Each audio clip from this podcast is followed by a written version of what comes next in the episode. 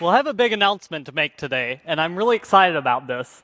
Um, and this may be a little bit of a surprise to many of you who know my research and what I've done well. Um, I've really tried to solve some, some big problems uh, counterterrorism, nuclear terrorism, and healthcare, and diagnosing and treating cancer. Um, but I started thinking about all these problems, and uh, I realized that the really biggest problem we face, what all these other problems come down to, is energy, is electricity, the flow of electrons. And uh, I decided that uh, I was going to set out to try to, to, to, solve, this, solve this problem. And uh, this probably is not what you're expecting. You're probably expecting me to come up here and talk about fusion, because that's what I've done most of my life. But this is actually a talk about. Okay. but this is actually a talk about fission. It's about perfecting something old and bringing something old into the 21st century. Let's talk a little bit about uh, how nuclear fission works. In a nuclear power plant, you have a big pot of water that's under high pressure, and you have some fuel rods.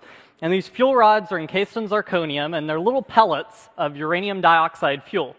And a fission reaction is controlled and maintained at a proper level.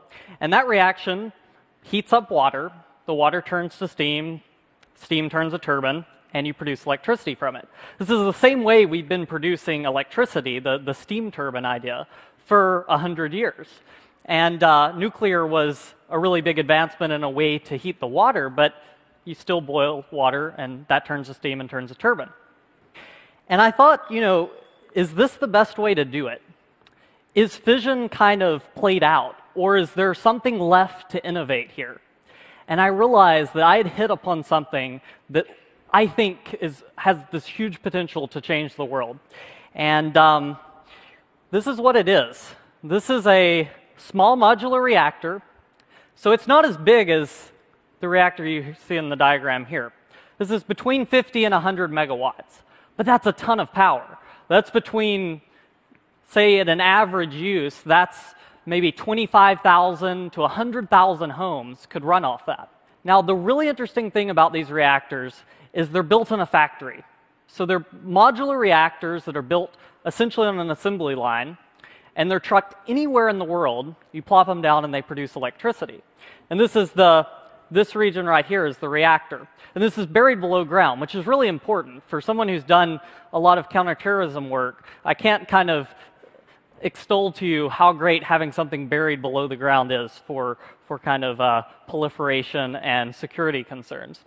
And inside this reactor is a molten salt. So anybody who's a fan of, uh, thorium, they're going to be really excited about this because because these reactors are, happen to be really good at breeding and burning the thorium fuel cycle, uranium 233.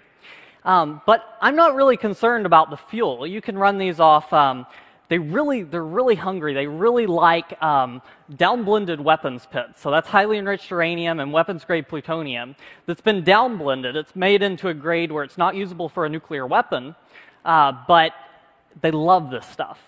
And we have a lot of it sitting around because this is a big problem. You know, in the Cold War, we built up this huge arsenal of nuclear weapons, and that was great. And we don't need them anymore. And what are we doing with all the, the waste, essentially? What are we doing with all the pits of those nuclear weapons? Well, we're securing them, and it would be great if we could burn them, eat them up, and this reactor loves this stuff. So it's a molten salt reactor. It has a core, and it has a heat exchanger to a, from the, the hot salt, the radioactive salt, to a cold salt, which, is, which isn't radioactive. It's still thermally hot, but it's not radioactive. And then that's a heat exchanger to what makes this design really, really interesting.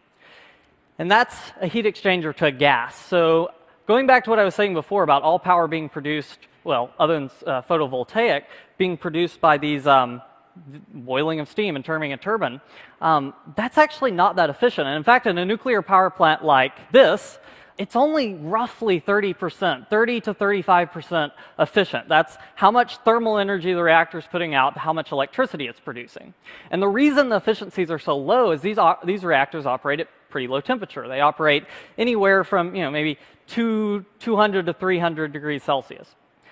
And these reactors run at 600 to 700 degrees Celsius, which means the higher the temperature you go to, thermodynamics tells you that you will have higher efficiencies.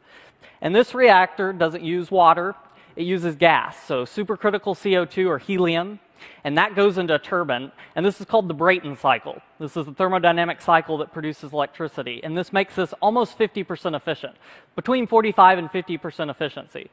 And I'm really excited about this because um, it's a very compact core. Molten salt reactors are very compact by nature, but what's what's also great is you get a lot more electricity out for how much uranium you're fissioning. Not to mention the fact that these burn up, their, their burn up is much higher. So for a given amount of fuel you put in the reactor, a lot more of it's being used.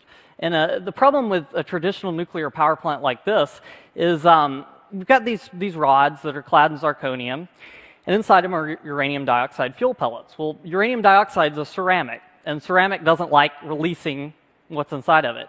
So you have what's called the xenon pit. And so some of these fission products love neutrons. They love the neutrons that are going on and helping this reaction take place.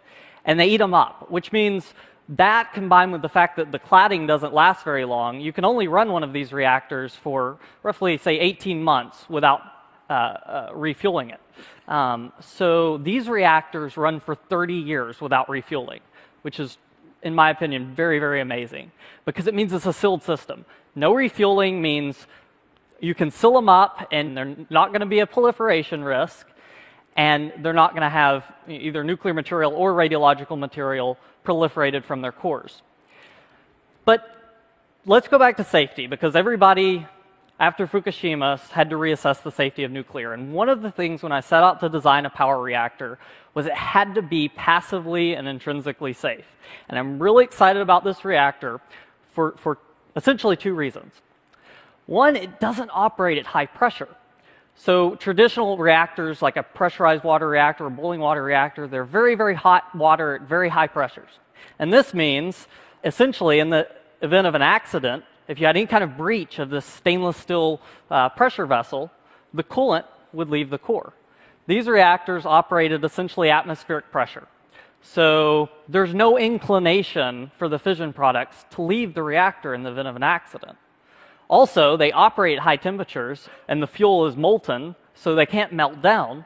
But in the event that the reactor ever went out of tolerances, or you lost offsite power in the case of something like Fukushima, there's a dump tank. Because your fuel is liquid and it's combined with your coolant, you can actually just drain the core into what's called a subcritical setting.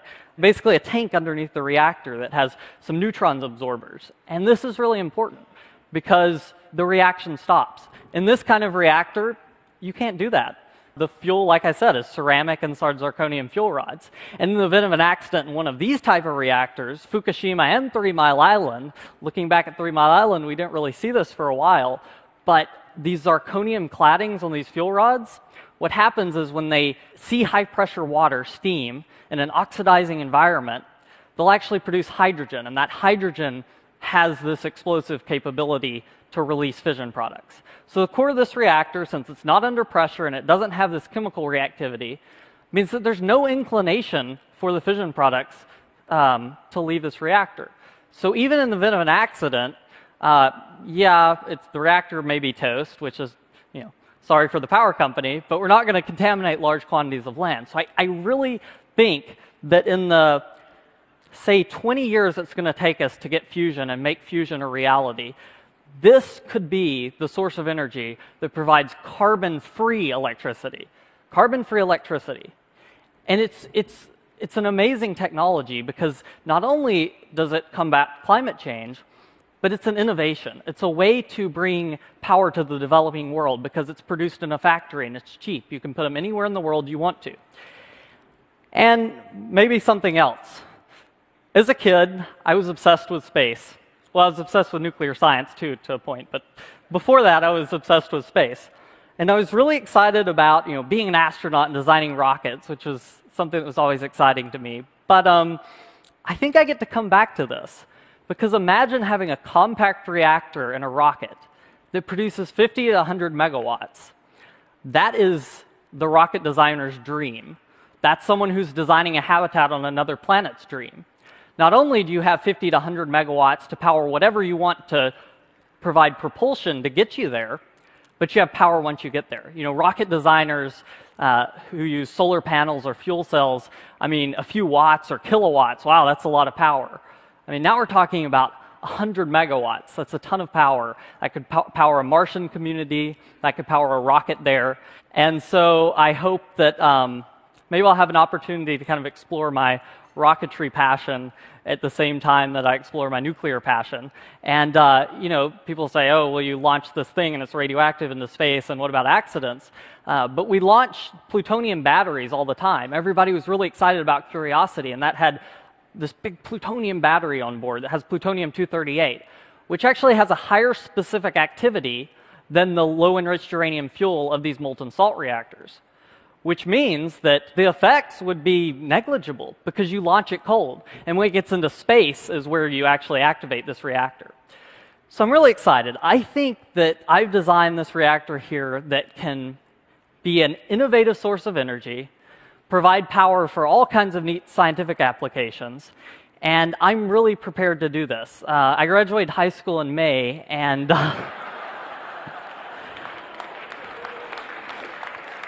I graduated high school in May, and I decided that I was going to start up a company to commercialize these technologies I've developed, these revolutionary detectors for scanning cargo containers and these systems to produce medical isotopes.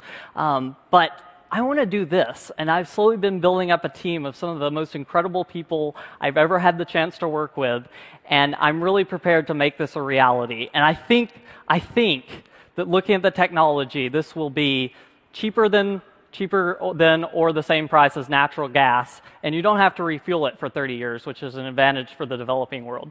And uh, I'll, I'll, just say one more maybe philosophical thing to end with, which is weird for a scientist, but um, I think there's something really poetic about using nuclear power to propel us to the stars, uh, because the stars are giant fusion reactors. They're giant nuclear cauldrons in the sky.